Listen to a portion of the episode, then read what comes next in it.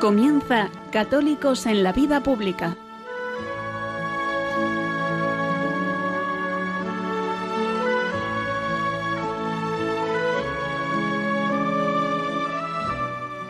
Un espacio dirigido en Radio María por Luis Zayas.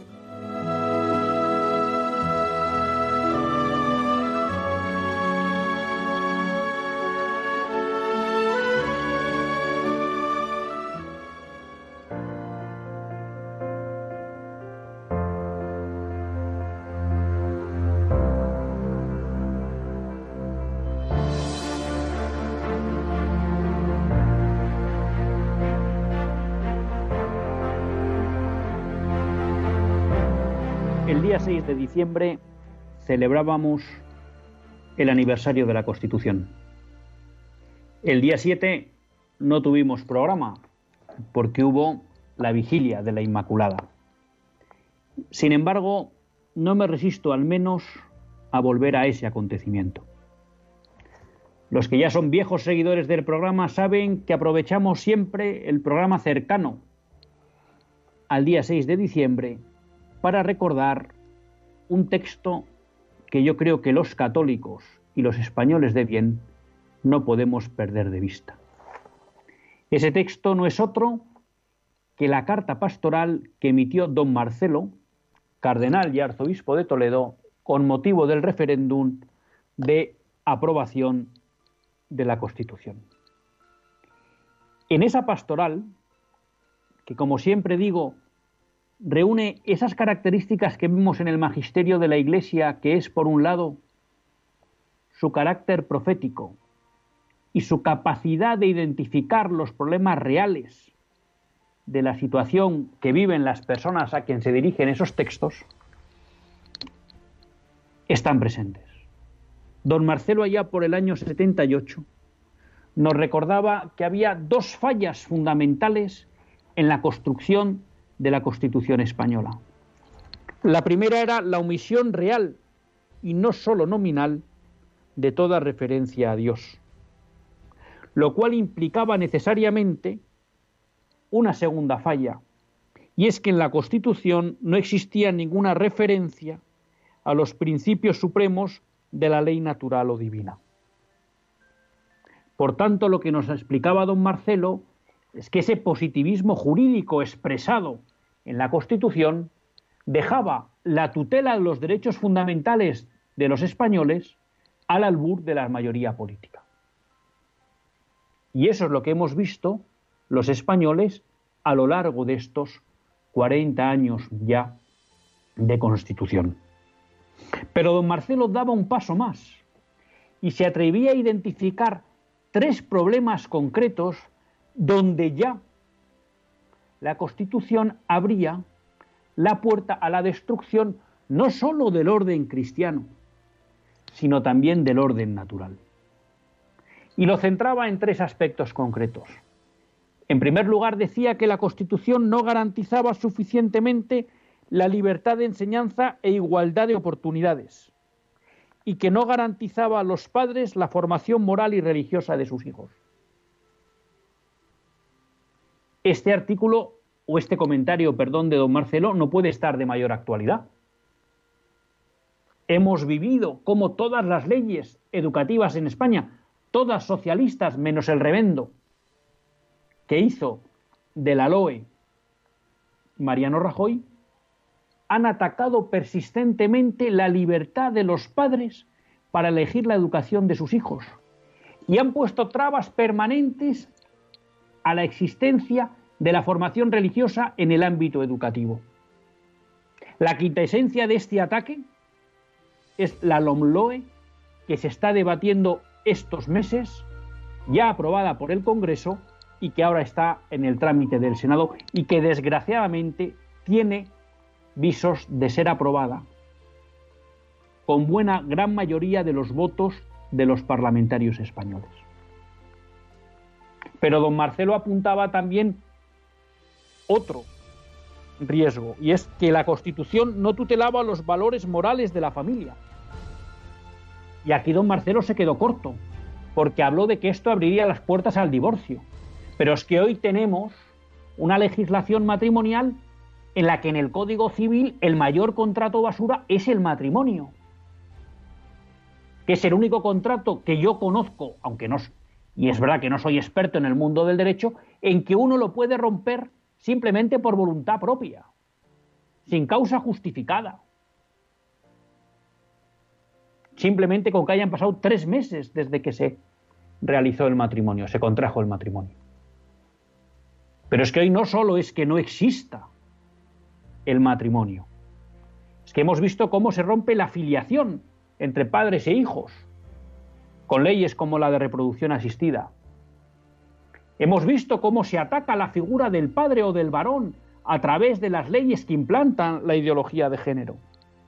Y vemos cómo permanentemente es conculcada la patria potestad, a través de leyes educativas, a través de leyes que permiten el aborto, a través de leyes en curso como la ley trans para menores, o esa mal llamada ley de defensa del menor, que en el fondo encubre un ataque a la patria potestad, al ejercicio de la patria potestad. Finalmente, don Marcelo decía que el aborto no había sido cortado de raíz en la redacción de la Constitución. Y aquí nunca podemos olvidar que la voluntad del constituyente fue claramente contraria al aborto. Y eso se muestra cuando uno va a las actas de los debates constitucionales y cómo el bloque de centro y derecha reforma la primera redacción del artículo quince del derecho a la vida con una voluntad expresa de que no quepa el aborto. Bien es cierto que Peces Barba ya avisó. Ese positivismo que denuncia don Marcelo serviría para que la mayoría pudiera cambiar esa voluntad del constituyente. Pero la realidad es que la voluntad del constituyente mayoritaria era que no hubiera aborto en España. Y el Tribunal Constitucional no respetó esa voluntad y autorizó la ley del ochenta y dos. Y a partir de ahí hemos visto lo que pasó. Quizá don Marcelo no llega tan lejos porque hoy también está de actualidad la defensa de la vida. No solo porque mueren casi cien mil niños en los senos de sus madres en España, sino porque ahora nos debatimos con una ley de eutanasia que amenaza la vida de los más débiles, de las personas que necesitan cuidados, de las personas ancianas, de las personas que no pueden valerse por sí mismas, de las personas que algunos no quieren cuidar o estar pendientes de ellos. Una ley, la de eutanasia, que amenaza con romper la cohesión social y que introducirá en nuestra España la desconfianza entre familias, la desconfianza entre pacientes y médicos, lo cual supone la imposibilidad de una convivencia sana. Sí, queridos amigos, la Constitución no nos ha servido como garante de los derechos fundamentales e inalienables de la persona. Y de eso tenemos que ser conscientes. Hoy hay batallas en juego para defender los derechos que don Marcelo dijo que estaban amenazados. Hay una plataforma, Más Plurales, y hay un movimiento contra la LOMLOE. Tenemos que apoyarlo. Está en juego la libertad de las familias españolas. Está en juego la formación moral de nuestros hijos, que serán los que construyan la España del mañana. Hoy está en juego la vida de muchos enfermos, personas con discapacidad, personas que no pueden vivir solas, que necesitan ayuda, porque una ley de eutanasia es una amenaza directa contra su vida. Y esto se hace en un entorno en que cerca de sesenta mil pacientes en España no reciben los cuidados paliativos a los que deberían tener acceso. Y que lo que le están diciendo nuestros políticos es: tenemos la puerta fácil, darte una píldora y que se acabe tu vida, porque no vamos a cuidar de ti. La pregunta es si nosotros estamos dispuestos a dar la batalla por defender esas vidas. Por defender que esas vidas tienen sentido. A esto es a lo que nos llamaría hoy don Marcelo. A esto es a lo que nos llama hoy el sentido común. A esto es a lo que nos llama hoy el Papa Francisco. A esto es a lo que tenemos que dedicar nuestros días los españoles. De bien, a defender la vida y la libertad de expresión.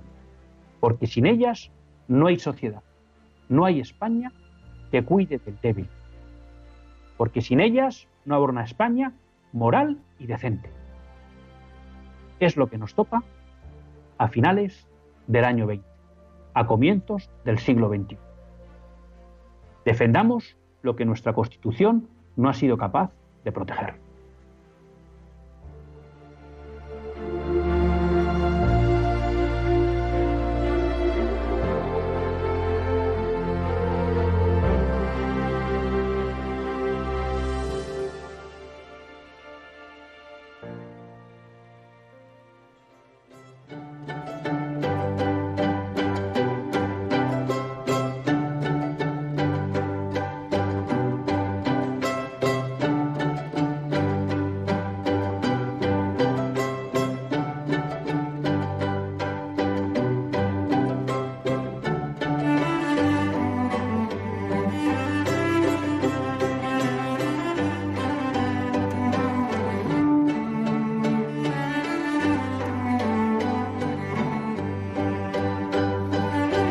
Buenas tardes, queridos amigos de Radio María.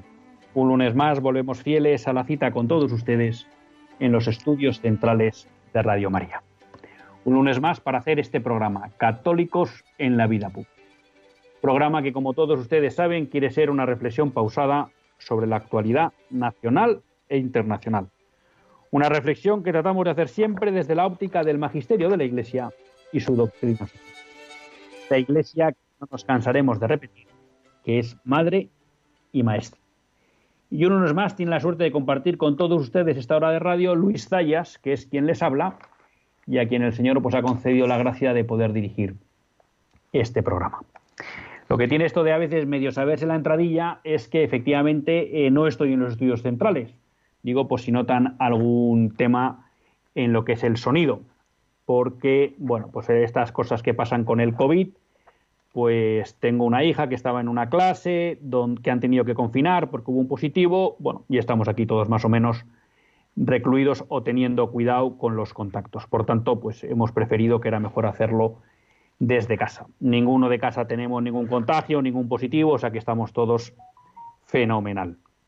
Y bueno, pues también animarles, hoy está viendo, eh, creo que lo hemos hablado algún día, esperamos traer un día ya un Me Vives aquí para hablar de esta campaña que se está moviendo en contra de la legalización de la eutanasia y a favor de los cuidados paliativos. Hoy hay una campaña muy importante en redes promovida por la iniciativa vividores punto org.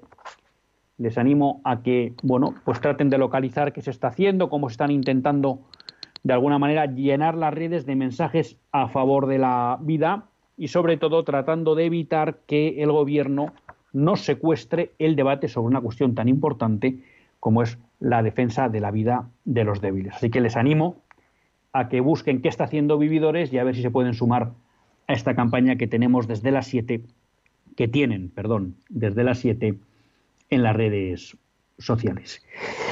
Y bueno, pues hoy en relación con lo que estábamos hablando en el editorial, eh, queríamos volver, desgraciadamente la actualidad hoy manda y tenemos dos leyes eh, graves, serias, para la libertad de los españoles y de las familias españolas, ¿no? Una es la LOMLOE en el tema de la educación y otra es la ley de eutanasia en el tema de protección de la vida. Bueno, pues hoy vamos a volver a la LOMLOE porque hemos tenido la suerte de poder contactar con María Calvo Charro. María Calvo Charro, a la que estoy concebido, que muchos de ustedes conocen, es doctora en Derecho Administrativo, profesora titular en la Universidad Carlos tercero de Madrid y, bueno, pues yo la he descubierto a través de libros, tiene varios libros sobre educación, las niñas con los niños, las, los niños con los niños, las niñas con las niñas, iguales pero diferentes, Guía para una educación diferenciada, y luego también pues otro tipo de libros relacionados más con la cuestión de la ideología de género, Hombres y mujeres, cerebro y educación, o La masculinidad robada. Y pues me ha anticipado que está también con un libro que es sobre la paternidad robada. Y queríamos aprovechar que pues, la generosidad de María para estar hoy con todos nosotros para hablar sobre la LOMLOE y dos aspectos concretos, ¿no? El ámbito de la educación diferenciada y qué es esto de la masculinidad robada. María, buenas tardes. ¿Qué tal? Buenas tardes. Gracias por invitarme. Bueno, y en primer lugar, muchísimas gracias por estar aquí con todos nosotros. A vosotros. Yo que les animo a todos nuestros oyentes, no solo a que lean sus libros, sino a que también le busquen en YouTube, porque María es brillante en la exposición y la verdad que cuando uno lo escucha, pues sorprende la claridad, eh, la forma directa de hablar, la precisión y luego pues la contundencia, con lo cual uno, María no se va por las ramas, ¿no? Y la entiende perfectamente. Y a mí una primera pregunta sí que me surgía un poco quizá al margen del tema es ¿por qué de repente María Calvo se mete en el mundo de la educación diferenciada y la cuestión pues de si el varón está desapareciendo? ¿Qué le lleva a María o qué es la inquietud que le provoca meterse en este mundo? Porque yo cuando uno lee profesora de Derecho Administrativo o doctora claro. de Derecho Administrativo, Ajá. parece que es otro mundo. Ajá. Sí, pero tiene mucho que ver. Fíjate, Luis, eh, como jurista que soy, manejo leyes, obviamente. Y bueno, cuando todo empezó, yo estaba muy centrada en Derecho, en Derecho Administrativo en concreto, pero todo empezó cuando se empezaron a aprobar leyes que, digamos que, suponían una mutación antropológica, ¿no? O que nos ponían patas arriba la civilización occidental. Leyes como la ley de matrimonio homosexual, la ley de técnicas de reproducción asistida. Entonces, como jurista, eh, pues esas leyes las veía alejadas de la realidad y, por lo tanto, también alejadas de la ciencia y unas leyes muy volcadas en... que no, daba igual la moralidad de su contenido, pero lo importante era solamente la funcionalidad de la ley, ¿no? Y entonces fue cuando, sobre todo con estas leyes que, que daban por sentado, que hombre y mujer somos iguales, idénticos, intercambiables, pues empecé a, a buscar eh, razones científicas que, que con las que pudiera yo justificar que esas leyes, bueno, pues estaban muy alejadas de la realidad y que la realidad es otra muy distinta, ¿no? Y eso me llevó por unos derroteros que, bueno, que me han llevado pues estos últimos quince años. Y aquí estoy. Pues retomando un poco la cuestión de la LOMLOE, ¿no? Una de las cosas, bueno, que se ha, yo creo que con, con, buen, con buen criterio denunciado de la LOMLOE, es que una vez más volvemos a encontrar un ataque a la educación diferenciada, ¿no? Sí. Un ataque de que eso desaparezca. ¿Dónde podríamos explicar o dónde podríamos encontrar las causas de este empecinamiento de determinadas ideologías por acabar con la educación diferenciada? Sí, bueno, yo eh, si somos bien pensantes podemos pensar en que se ataca la educación diferenciada porque hay ignorancia, ¿eh? Porque hay ignorancia en el sentido de que, bueno, no se sabe lo que es la educación diferenciada. Se está hablando de una educación diferenciada como si estuviéramos hablando de los años cuarenta y no tiene nada que ver. Yo creo que la educación diferenciada actual es más necesaria que nunca y no tiene nada que ver con la educación de los años cuarenta o cincuenta en la que realmente, bueno, pues sí, se podía separar niños y niñas a lo mejor para darles una educación diferente. Ahora mismo no. Entonces, bueno, en, en parte por ignorancia. Yo prefiero pensar, pero si pensamos mal, yo creo que también hay cierta maldad, ¿no? En el sentido de que quieren acabar con los colegios diferenciados, entre otras cosas porque detrás están la inmensa mayoría, si no prácticamente el cien por cien, órdenes religiosas sosteniéndolos, manteniéndolos y yendo contracorriente, ¿no? Entonces, bueno, pues eh, esa, esos dos motivos, pero es realmente el, el modelo anticuado, el modelo obsoleto, el modelo retrógrado, lo podemos llamar, es el modelo de educación mixta tal y como está planteado actualmente, ¿eh?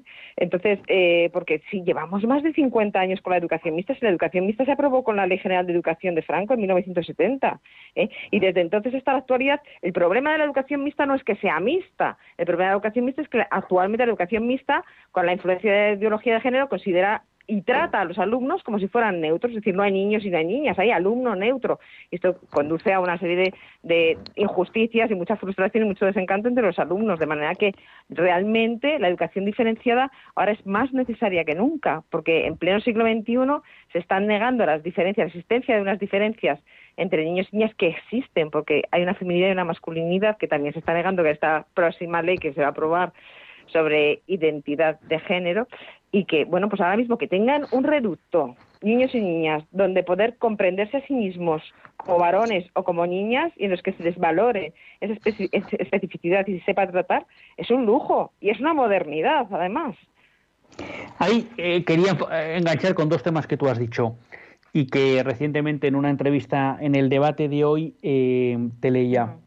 ¿Qué problemas está provocando la educación mixta? Porque claro, la visión ge- generalmente aceptada es un poco la que tú dices. Parece que la panacea es la educación mixta, parece que la educación diferenciada es una cosa como casi del siglo diecinueve, ya que estamos en el veintiuno, ya del diecinueve, pero de alguna manera yo en algunas eh, entrevistas que te he leído y vídeos, tú planteas que la educación mixta hoy, como dices tú, tal y como está concebida, está planteando problemas y algunos problemas serios. Sí, problemas muy serios. El, el negar esa especificidad está planteando problemas muy serios tanto en niños como en niñas. En, en niños, sencillamente, porque eh, biológicamente tienen una, una, un ritmo de crecimiento cognitivo distinto al de las niñas. Mira, es, es muy curioso porque ahora mismo esta época que estamos viviendo, que es la época de la hipermodernidad, ¿no?, como la llaman, eh, Lipovetsky habla mucho de ello, el filósofo Lipovetsky, y él dice que se caracteriza por las paradojas, y es verdad. Una de las grandes paradojas es que en el momento actual en el que más se están negando las diferencias, que se dice que la feminidad y la masculinidad son construcciones sociales que nos las hemos inventado, es cuando, sin embargo, paradójicamente, la ciencia está más desarrollada en cuanto a avances eh, neurocientíficos y tecnología de la imagen, está demostrando que existe un dimorfismo sexual, que cada una de nuestras células están sexuadas desde la octava semana de gestación y que nacemos con unas tendencias y unas inclinaciones innatas. Entonces, tener en cuenta eso en el ámbito educativo es fundamental y es lo que se está ignorando en la educación mixta. Entonces, la educación mixta es ciega sexualmente hablando, es una educación, por lo tanto, biológicamente irrespetuosa y es una educación, por lo tanto, que está atrasada, porque si no tenemos en cuenta la ciencia ya vamos por detrás. Entonces, las consecuencias, las consecuencias se ven ahí, o sea, los datos de los documentos PISA son un escándalo ahora mismo. Los chicos salen perdiendo porque, claro, a los chicos se les está pidiendo que sean como niñas, con un profesorado que tenemos de más de un ochenta por ciento de mujeres. Entonces, los niños viven en un ambiente feminizado, se les exige que sean como niñas, tranquilos, me- menos movidos, menos inquietos, y esto es imposible para ellos, ¿no? Entonces, las niñas tampoco van bien. Acaba de salir un documento PISA, el último que ha salido hace nada, la semana pasada, que dice que la brecha en matemáticas cada vez es más profunda. Pero ¿cómo puede ser cada vez más profunda si llevamos los últimos cuatro años la administración pública matándose con políticas de igualdad para las niñas en matemáticas, en ciencias, en tecnología? Ya no saben qué hacer con ellas para que vayan a ingenierías y a carreras técnicas. Y, la, y ahora, en los últimos cuatro años, se ha agudizado más la brecha, van todavía peor. Estaban a nueve puntos de los chicos, ahora están a quince puntos de los chicos, a pesar de las...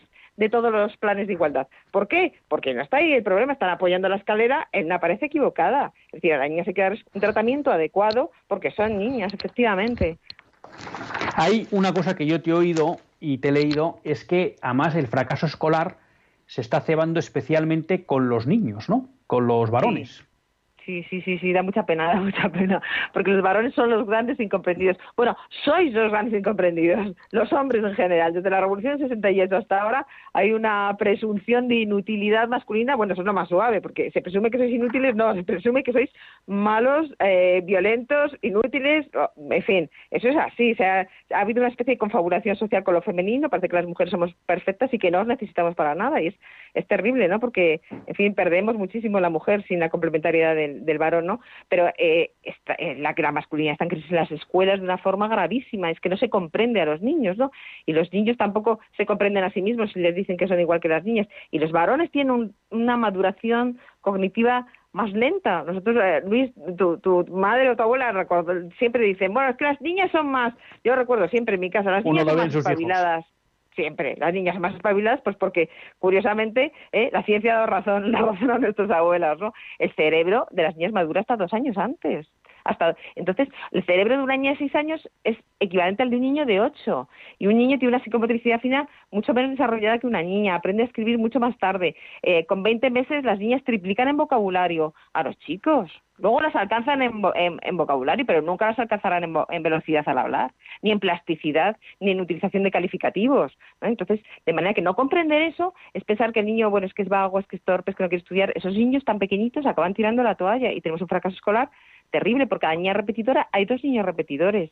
Y estos niños también eh, protagonizan los, los expedientes disciplinarios. Tres de cada cuatro expedientes disciplinarios son de chicos. ¿Por qué? Pues porque los chicos son movidos, son inquietos, porque la testosterona afecta a su cerebro, necesita, tiene un crecimiento muscular entre los seis y los doce años que lo tienen las niñas, ¿eh? Entonces pensar que son malos o que son hiperactivos directamente es una injusticia terrorífica, no es comprender la biología masculina. Y estamos generando mucha frustración y mucha injusticia, mucha desigualdad de oportunidades, por cierto. Yo, en esa línea, y, y tú me corriges si me equivoco, he leído hasta en algunos artículos, claro, que esta, vamos a llamar, mezcla de niños y niñas, sin distinguir bien las características de cada uno, está llevando incluso a que se diagnostiquen hiperactividades o no sé qué, claro, que en el fondo claro, claro. posiblemente es un problema de que sí, no se sabe sí, entender, sí, sí, sí. porque no, se no, compara no, con la media, pero no porque... Absolutamente. Y las hiperactividades, la inmensa mayoría son hiperactividades falsas.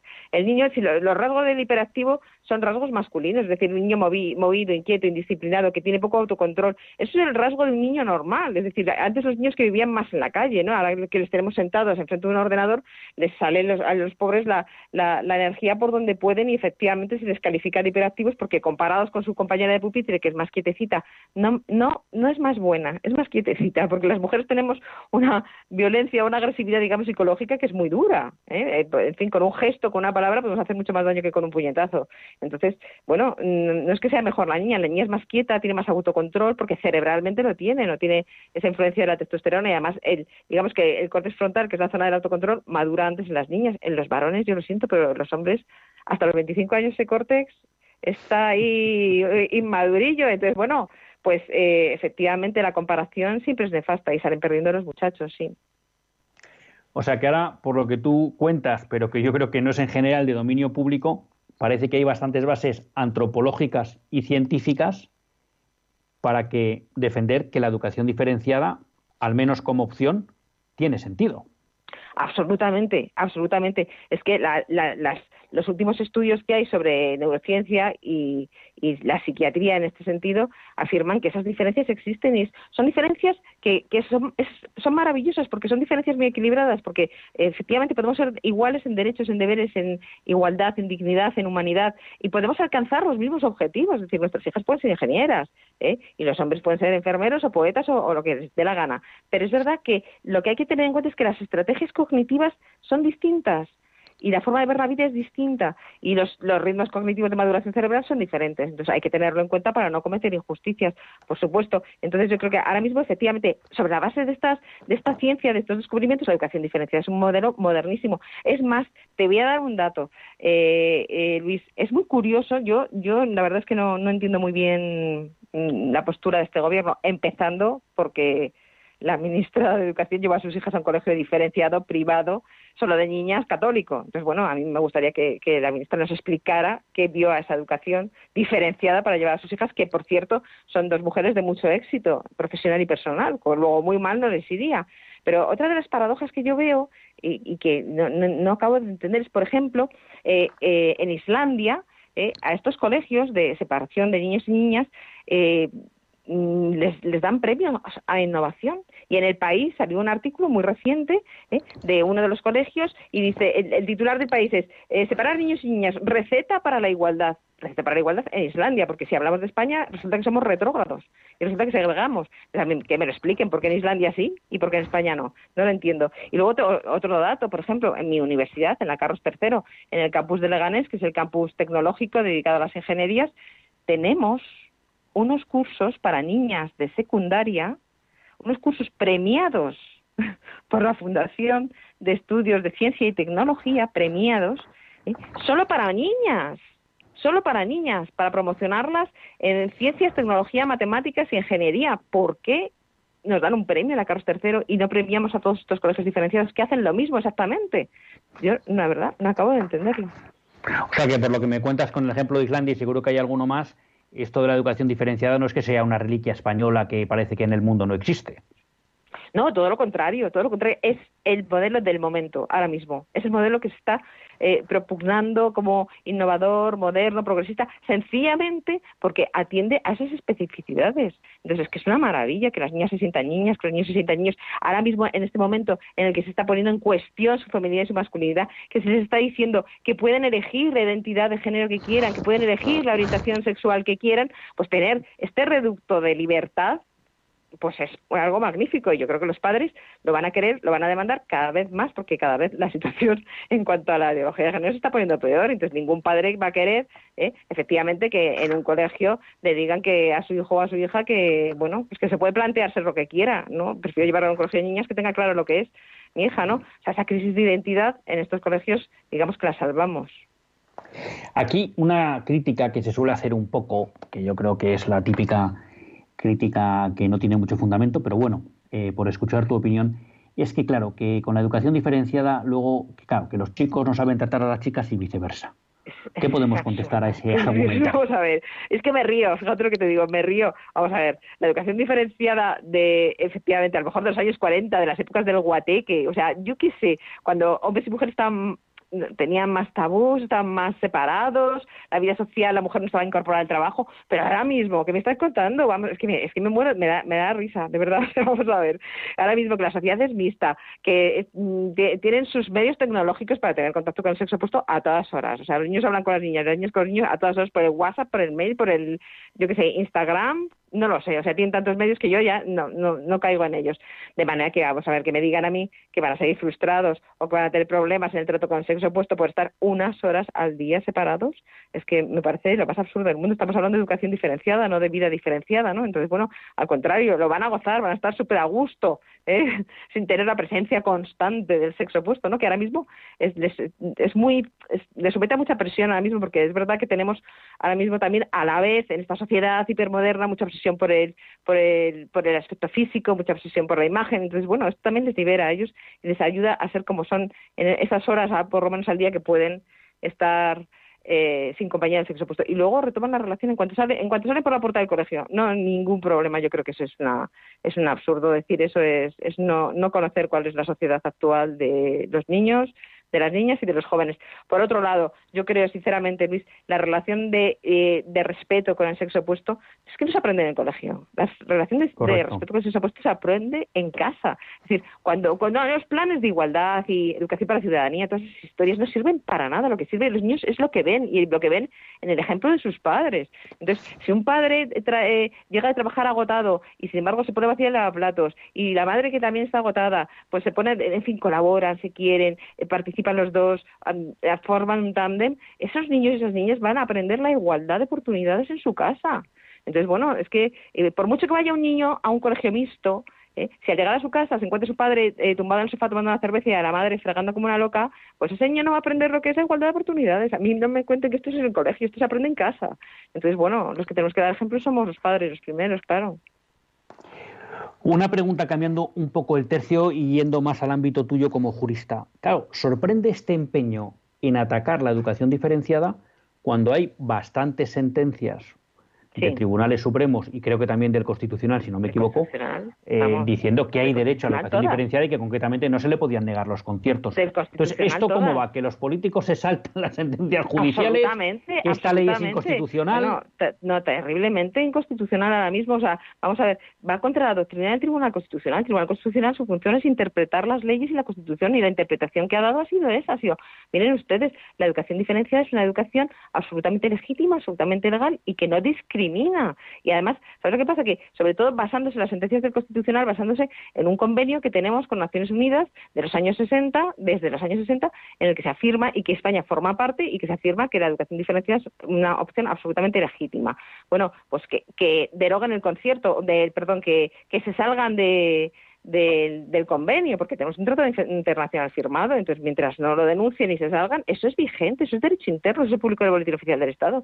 Entonces, es que están yendo contra convenios internacionales, están yendo contra la jurisprudencia del Tribunal Constitucional, les da todo igual, están yendo contra sus propias experiencias personales. Me vuelvo a repetir a la ministra, entonces, si va contra sus propios actos, esto es absurdo todo, ¿no? Te, yo, sinceramente, te hace sospechar que tiene que haber algo más. Eh, la verdad que me da rabia porque se nos está acabando el tiempo, pero bueno, por otro lado, me viene bien porque esto me va a servir para la oportunidad de emplazarte otro día. Entonces, para emplazarte otro día, yo creo que hemos abordado bien el tema de la educación diferenciada. Si quedara algo por, por decir o que crees que se ha quedado en el tintero, pues te animo a que lo digas, pero sí quería, digamos, abrir boca para la próxima vez que vengas al programa. Y es, ¿qué es esto que estás un poco desarrollando de la paternidad robada? ¿Qué es lo que te preocupa? Sí.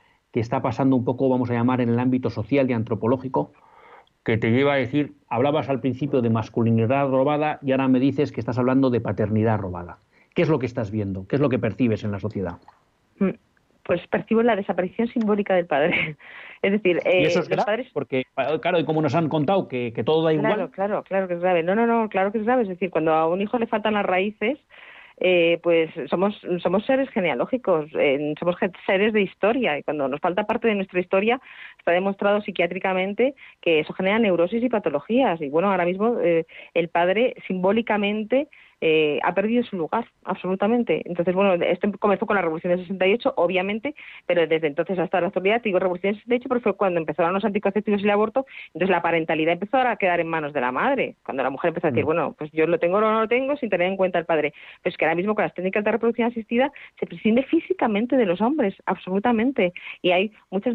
Un dato que es aterrador es que, por ejemplo, en Islandia, Suecia y Francia, la familia mayoritaria ahora mismo es la de mujer sola, madre sola. Pero es que es la que más está creciendo en España. Tendríamos que plantearnos qué está pasando, porque todos estos hijos que nacen sin padre...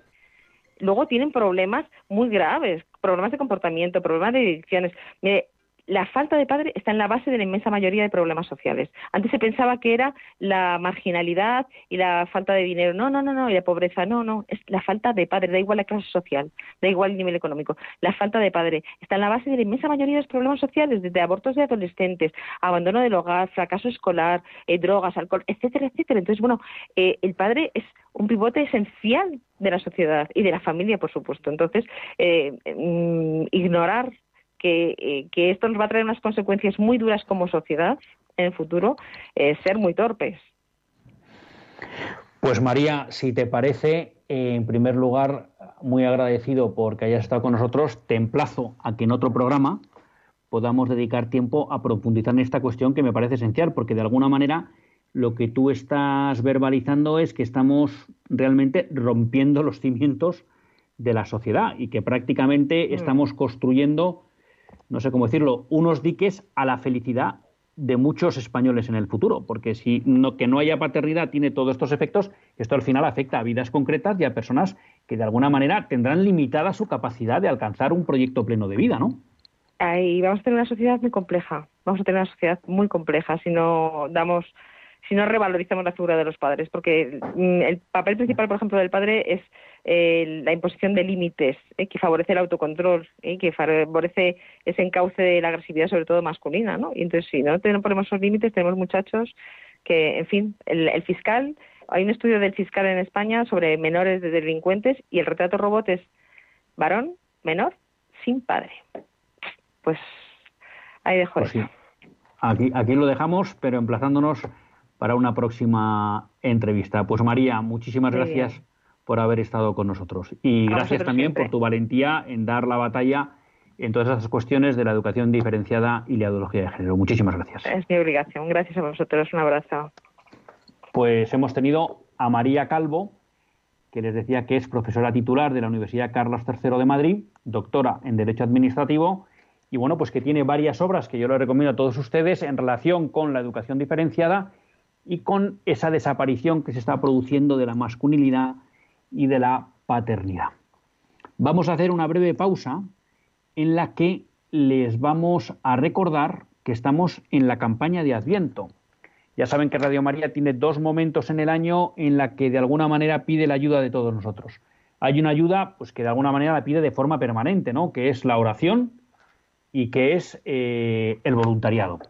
Y gracias a las oraciones de todos ustedes y al voluntariado de muchos de ustedes, pues este proyecto tan magnífico, este proyecto de la Virgen, pues sigue adelante en España. Pero hay dos épocas del año y una es el Adviento, en la que también nos piden una ayuda especial, si puede ser. Sabemos también que son tiempos difíciles para todos, con todos estos impactos económicos y sociales que está teniendo la crisis sanitaria, pero bueno, pues que si tienen capacidad y pueden ayudar a Radio María, pues un buen momento es esta campaña de Adviento.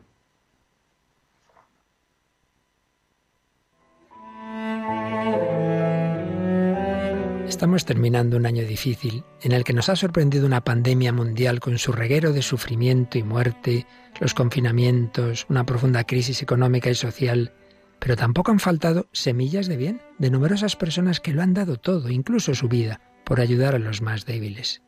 En Radio María también hemos experimentado, junto a muchas dificultades y dolor, la alegría de ser una gran familia. Si por nuestra parte nos hemos esforzado en sostener la fe y oración de todos, en alimentar la esperanza, acompañar a ancianos y enfermos, de la vuestra hemos recibido infinidad de testimonios sobre el bien recibido a través de nuestras ondas y mensajes de oración por nuestro personal y voluntarios. También nos ha impresionado el gran número de personas agradecidas que, en plena crisis, han querido aportar sus donativos, aunque fueran pequeños, para extender esta radio evangelizadora. El Adviento es una nueva ocasión para anunciar, de la mano de la Inmaculada, la luz de la esperanza, más fuerte que todas las tinieblas del mal. Estamos seguros de seguir contando con tu ayuda para hacerlo. Puedes informarte de cómo colaborar llamando al noventa y uno, ochocientos veintidós, ochenta diez o entrando en nuestra página web radio maría punto es. Con María se puede.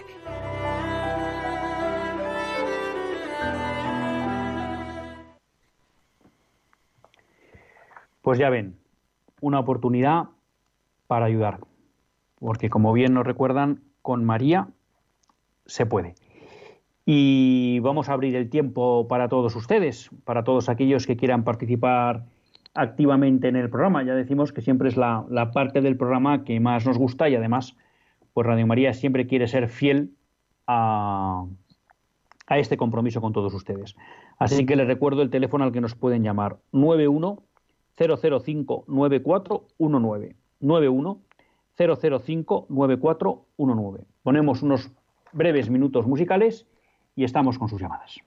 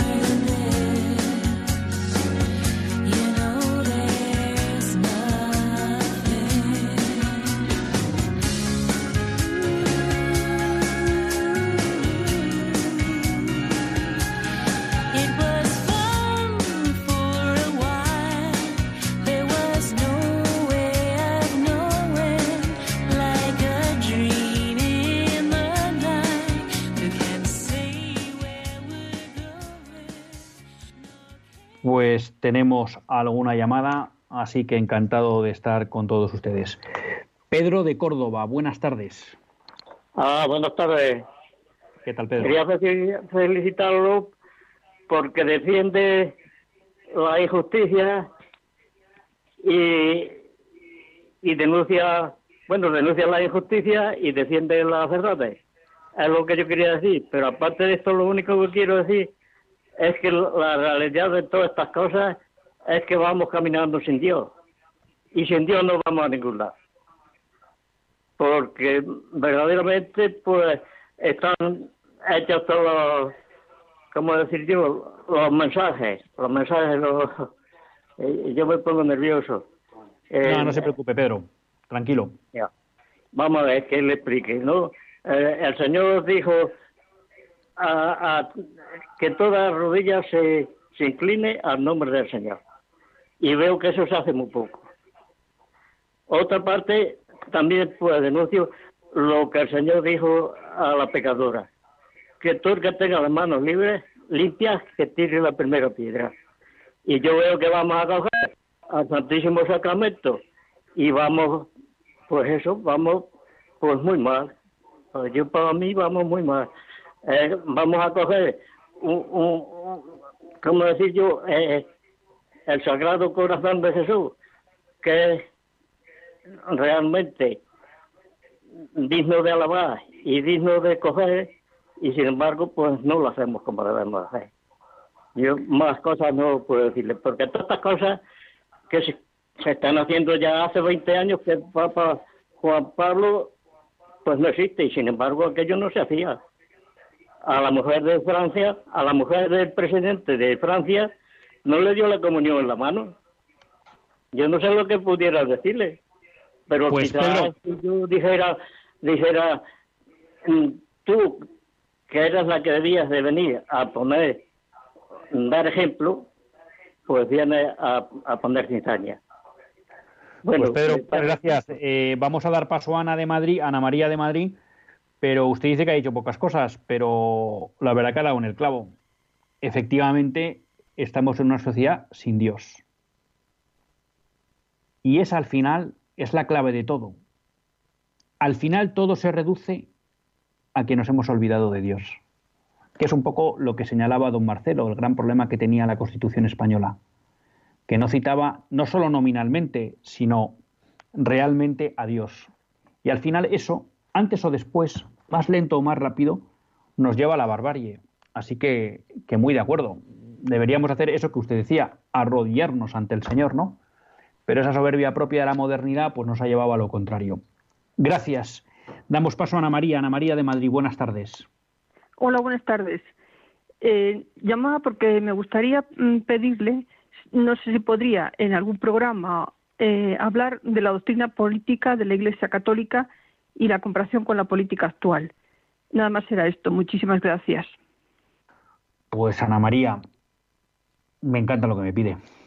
Me encanta lo que me pide, porque siempre suelo recordar un, una reflexión de un buen amigo, Miguel Ayuso, que creo que tiene toda la razón y que en buena parte dice que una causa importante de los males de la sociedad que vivimos hoy es que nos hemos olvidado los católicos de la doctrina política de la Iglesia. O sea que déjeme que busque el momento, pero cuente que antes de que acabe enero tenemos un programa dedicado a la doctrina política de la Iglesia. No puede haber cosa que me haga más ilusión que, que tratar ese tema. Así que sobre ella, sobre ella iremos. Bueno, pues no nos queda tiempo para más. Sí, para agradecer mucho a María Calvo Charro, profesora titular de la Universidad Carlos tercero, que haya estado con nosotros, y muy especialmente a Pedro y a Ana María por sus intervenciones. Me quedo con el compromiso de Ana María. Hasta el próximo lunes. Si Dios quiere, que Dios les bendiga.